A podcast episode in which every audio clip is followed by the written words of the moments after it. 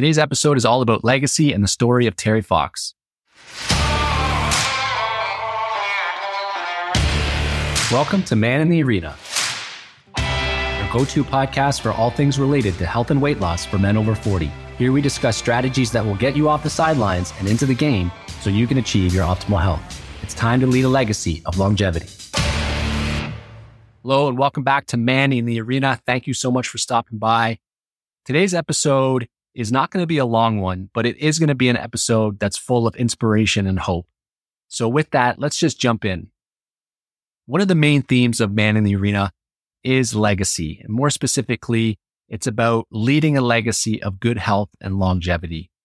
The reason I talk about this is due to the fact that we're often taught that health is defined by the absence of symptoms, disease, or illness.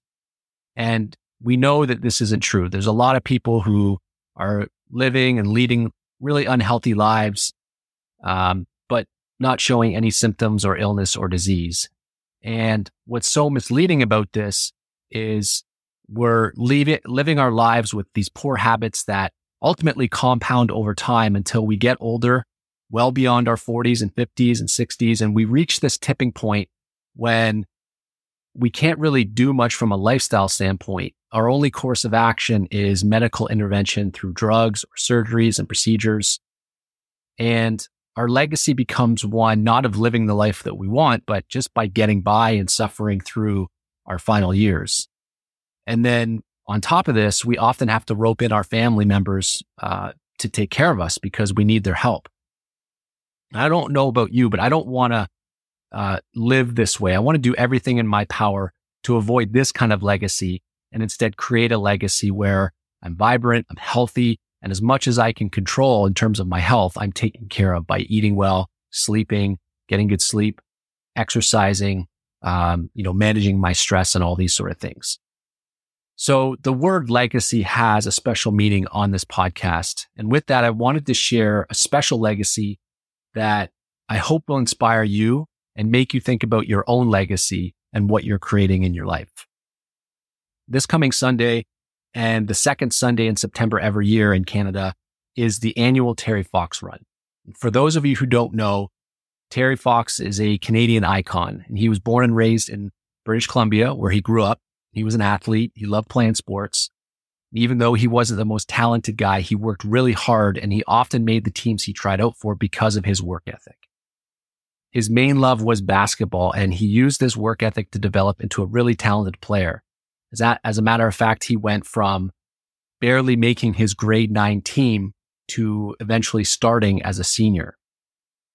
And as he was getting ready to go off to university in 1977 at the age of 18, he started to feel this pain in his knee, which was eventually diagnosed as osteosarcoma, a type of bone cancer. Unfortunately, this led to the amputation of his right leg.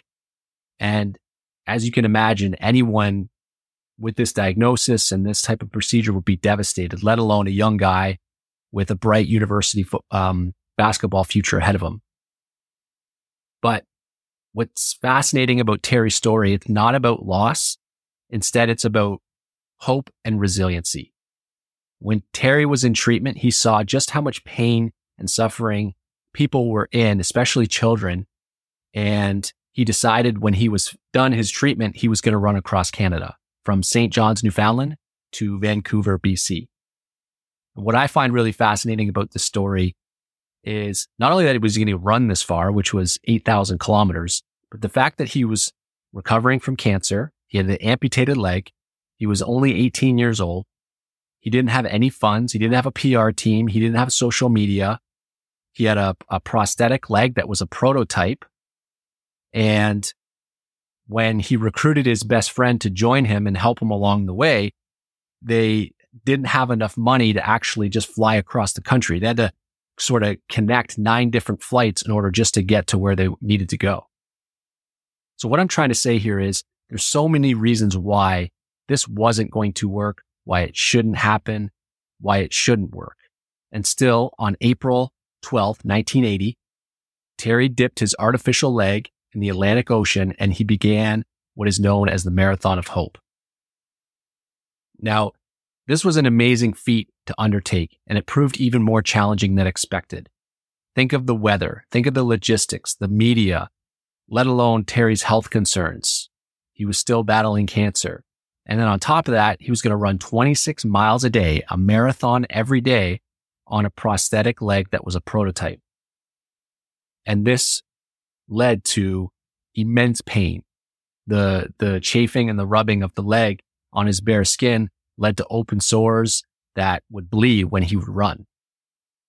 And then despite these challenges, Terry's determination, his spirit, the growing support from Canadians kept him going. Now, he battled every day, and he ended up completing 5,373 kilometers, reaching Thunder Bay, Ontario, 143 days after he started. Unfortunately, the cancer spread into his lungs at that point, and that forced him and his team to end the run.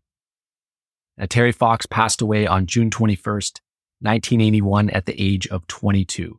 So he was still a young man, and in my eyes, he was just a kid. But despite Terry's death, the journey didn't stop there. The first Terry Fox run was organized in September of that year and has continued every year since, raising over $850 million for cancer research. And you talk about legacy, you know, what this man created, the legacy that has endured over the last 43 years since the first event was held. And just the testament to the human spirit of what's possible, even when the odds of success are against us. So if you live in Canada, I encourage you to find a local Terry Fox run this Sunday. If you can't participate for whatever reason, perhaps you'd consider making a donation to the Terry Fox Foundation by visiting terryfox.org. That's terryfox.org. And then, of course, I also invite you to find hope, resiliency, determination, and compassion in your own journey, in your own legacy. And even when you have limited resources, a lack of energy, when you have skeptics in your ear with the odds stacked against you, just keep showing up in the arena, do the difficult work, and create your own amazing legacy. That's all I have for you today. Thank you so much for listening. I look forward to seeing you next week. If you're ready to step inside the arena and change the trajectory of your health, head on over to thespearmethod.com and download my free guide to learn simple and effective strategies on how to optimize your health today.